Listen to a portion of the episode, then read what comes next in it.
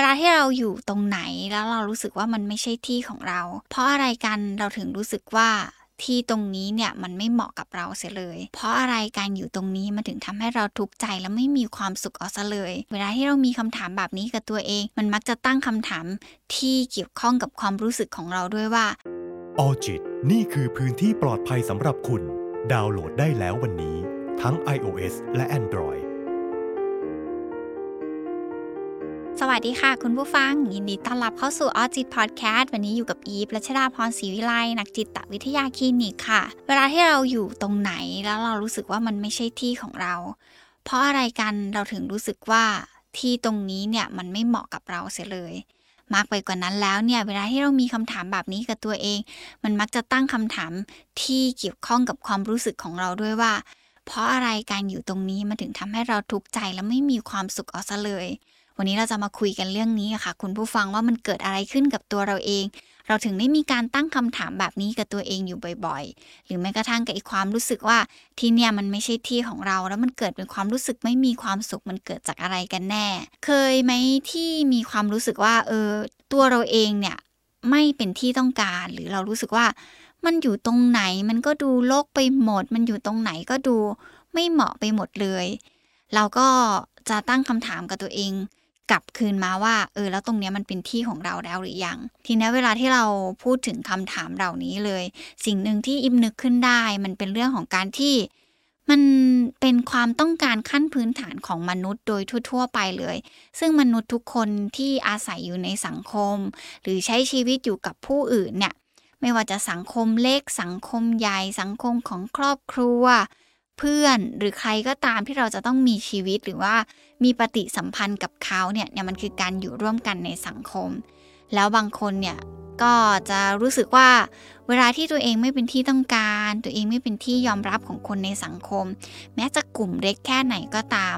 เขาก็จะเกิดเป็นความรู้สึกของการที่เขาเนี่ยรู้สึกว่าตัวเองไม่เหมาะกับตรงนี้เลย หรือมากไปกว่านั้นแล้วเนี่ยบางคนมีความคิดว่า ตัวเขาเองไม่สอดคล้องกับวิถีของคนในกลุ่มนี้เอาซะเลย หรือกับบางคนเนี่ยเกิดเป็นคำถามที่ว่า แล้วจะต้องทำยังไงให้ตัวเองเนี่ยสามารถกลมกลืนกับตรงนี้ได้ แล้วพอมันพยายามมากๆแล้ว แต่สุดท้ายแล้วเนี่ยมันก็ยังไม่รู้สึกว่าตัวเองกลมกลืน หลาย ๆ ครั้งเขาก็มักจะเกิดเป็นคำถามกับตัวเองเหมือนกันนะคะว่า ที่ตรงนี้มันเป็นที่ของเขาแล้วหรือยัง หรือแม้กับบางคนเนี่ยที่เขามักจะชอบคิด ทบทวนคิดไข้ควรถึงความเป็นไป ของการใช้ชีวิตของการดำรงชีวิตอยู่ บางทีอยู่ในมุมของความคิดของตัวเองมาก ๆ หรือใช้ความคิดใช้จินตนาการของตัวเองมาก ๆ มันก็อาจจะทำให้ตัวเราเอง ค่อยๆ ถอยห่างออกจากสังคมคนอื่น ๆ ที่เขาคิดไม่เหมือนกันกับเราก็ได้ เพราะว่าคนเหล่านี้เนี่ยมักจะใช้ช่วงเวลาในการที่จะ อยู่ในมุมมองความคิดของตัวเอง จนลืมมองไปว่าไอความคิดเห็นที่มันแตกต่าง มันก็สามารถทำให้เราอยู่ร่วมกับคนอื่นได้เหมือนกันตากาในโลกนี้มันมีอยู่อย่างจำกัดอะค่ะคุณผู้ฟัง บางทีถ้าเราขังตัวเองไว้ในกล่องของความคิดบางอย่าง แล้วไม่มีการขยับขยายกล่องความคิดเลย บางทีเราก็จะรู้สึกว่าเราไม่เป็นส่วนหนึ่งของคนตรงนั้น แล้วมันก็จะตามมาด้วยความรู้สึกที่ว่าที่ตรงนี้มันไม่ใช่ที่ของเรา ความสุขที่มันเคยมี มันก็หายไปหมดแล้ว อันที่จริงความรู้สึกเหงา ความรู้สึกแปลกแยกจากคนอื่น หรือการที่เรารู้สึกว่าเราไปอยู่ตรงไหนแล้วเราก็ไม่สามารถจะปรับจูนกับตรงนั้นได้เลย จนทำให้เรารู้สึกว่าที่ตรงไหนก็ไม่ใช่ที่ของเราเนี่ย บางทีมันอาจจะเกิดจากการที่ตัวเราเอง รู้สึก ไม่ปลอดภัยในความรู้สึก เวลาที่จะต้องเปลี่ยนแปลงอะไรบางอย่าง หรือบางทีตัวเราเองไปอยู่ในสถานที่ที่มันไม่คุ้นเคย หรือไปอยู่ในสถานที่ที่มันดูแปลกใหม่ มันก็อาจจะทำให้ความรู้สึกหรือการตั้งคำถามแบบนี้กับตัวเองก็เกิดขึ้นมาได้เหมือนกัน ไม่ว่าการที่ตัวเราเองเนี่ยจะพยายามเปลี่ยนแปลงตัวเอง ในการเข้าสังคม เข้ากับเพื่อนมหาลัย หรือการเข้าที่ทำงานต่างๆแล้ว แต่ถ้าตัวเราเองเนี่ยไม่สามารถทำความเข้าใจได้ว่าอะไรทำให้ตัวเรามีคำถามแบบนี้กับตัวเอง เวลาที่เราจะเลือกขึ้นมาจัดการหรือหยิบมันขึ้นมา เพื่อทำความเข้าใจและทำให้ความรู้สึกแบบนี้มันค่อยๆ เบาบางลงมันก็จะยากขึ้นตามมาด้วยนะคะ คุณผู้ฟัง แต่ถ้าเกิดสมมติว่า คุณผู้ฟังหลาย ๆ ท่านเคยมีความรู้สึกแบบนี้กับตัวเอง แล้วก็ตั้งคำถามแบบนี้กับตัวเองแหละว่า อยู่ที่ตรงไหนแล้วเนี่ย มันก็รู้สึกไม่ใช่ที่ของตัวเอง อยู่ไปก็รู้สึกไม่มีความสุขเลย แล้วความรู้สึกแบบนี้มันเกิดขึ้นกับเราบ่อยมาก ๆ ตัวยิบเองแนะนำให้คุณผู้ฟังเนี่ยต้องกลับมาทบทวนตัวเองอย่างชัดเจนแล้วนะคะว่ามันเกิดอะไรขึ้นกับเรากันแน่ เพราะหลาย ๆ ครั้งเวลาที่เรารู้สึกว่าที่นี่มันไม่ใช่ที่ของเรา สิ่งแรกที่เราจะพยายามทำหรือว่ากลไกการป้องกันตัวเองของเรา จะทำงานอย่างรวดเร็วเลยก็คือ 1. ย้ายงานเลยดีไหม เปลี่ยนโรงเรียนเลยดีไหม ย้ายมหาลัยเลยดีหรือเปล่า อย่างที่สองที่มักจะเคยเห็นก็คือ เปลี่ยนกลุ่มเพื่อนดีไหม เปลี่ยนไปอยู่ที่ตรงนั้นดีไหม เปลี่ยนไปคุยกับคนนี้ดีหรือเปล่า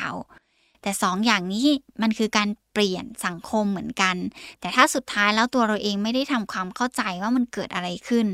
มันก็จะทำให้ความคิดความรู้สึกการตั้งคำถามนั้นมันก็ยังอยู่กับเรา แต่อีฟเชื่อนะคะ คุณผู้ฟังว่าจริง ๆ แล้วการที่กลไกทางจิตของเรามันบอกให้เราทำงานแบบนั้น มันก็ไม่ใช่เรื่องที่ผิดเอาซะเลยแต่ถ้ามันทำแบบนั้นเลือกวิธีการแบบนั้น แล้วมันยังทำให้ตัวเราเองเกิดเป็นความรู้สึกไม่มีความสุขในการที่จะอยู่ตรงนั้นอยู่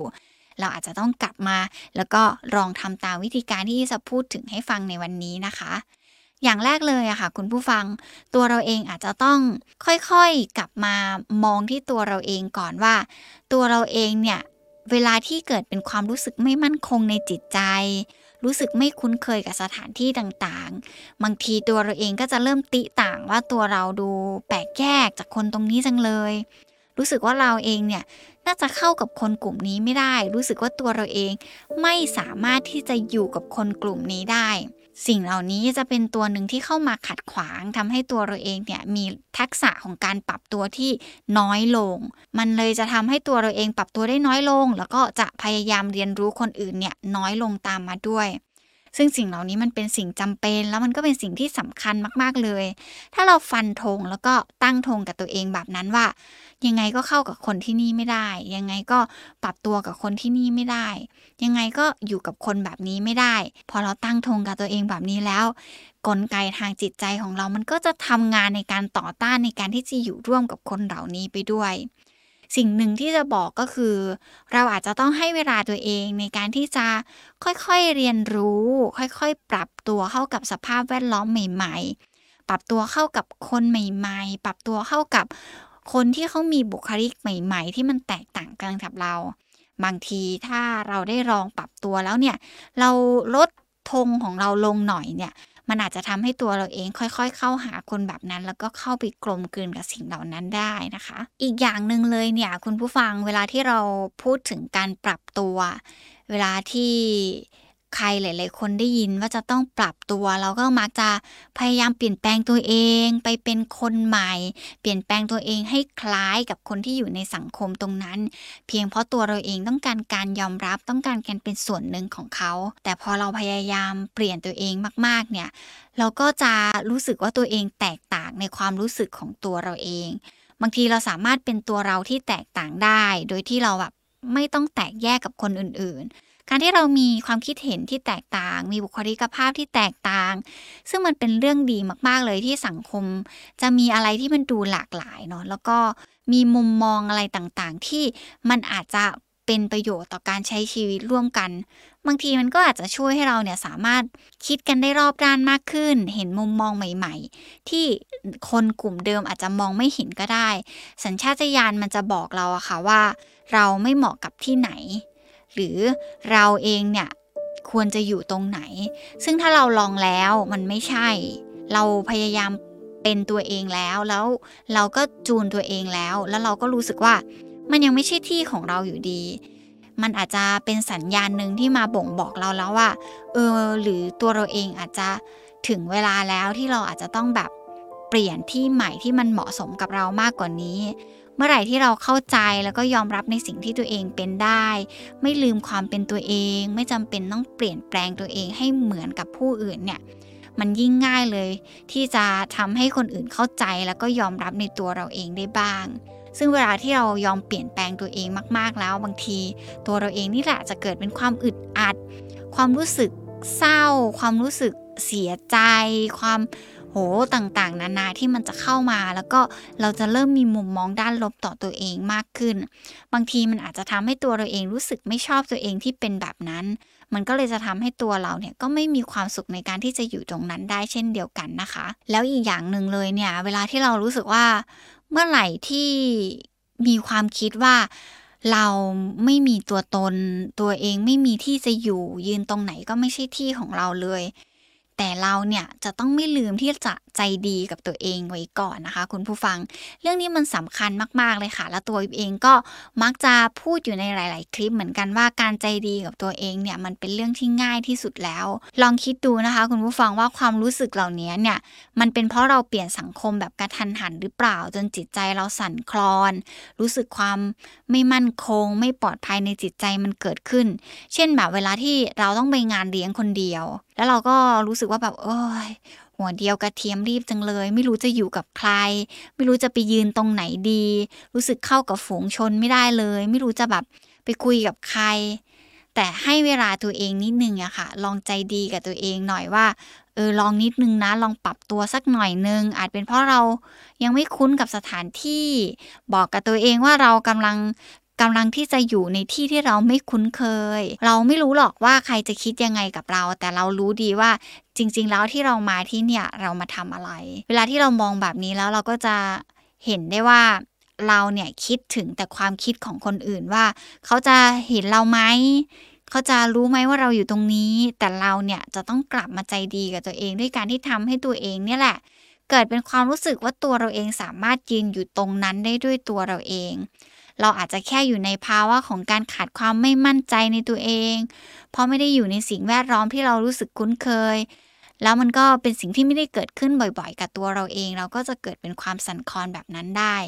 เราบอกกับตัวเองด้วยคำพูดที่มันใจดีกับตัวเองหน่อยๆว่า ไม่เป็นไรเลยแค่เดินไปคนเดียว ไม่เป็นไรเลยแค่ไปอยู่ตรงนี้นะ แล้วค่อยๆ ปรับตัวเข้ากับสิ่งแวดล้อมตรงนั้น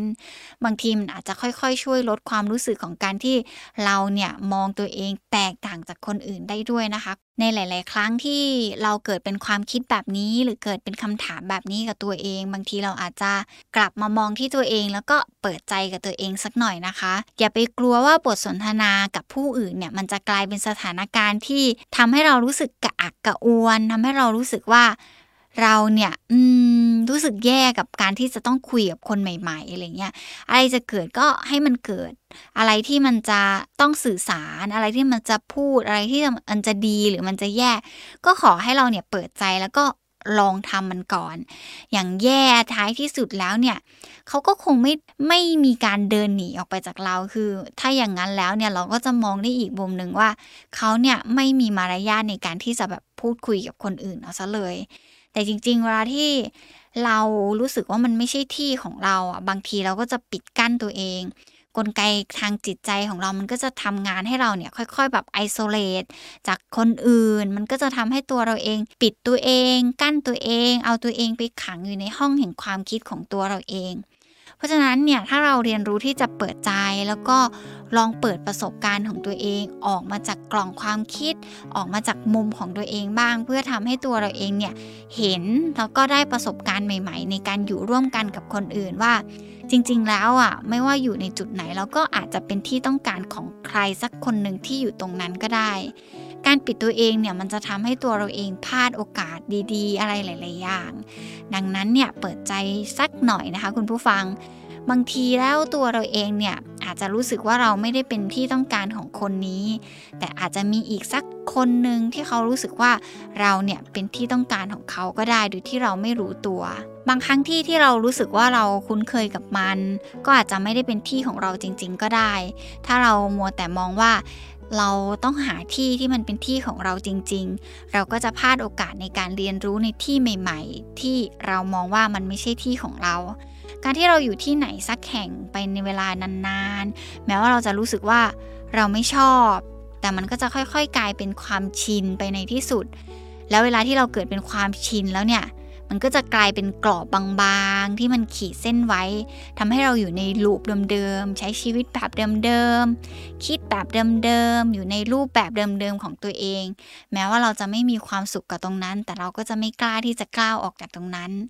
มันไม่มีอะไรที่จะเป็นตัวรับประกันได้อะค่ะว่า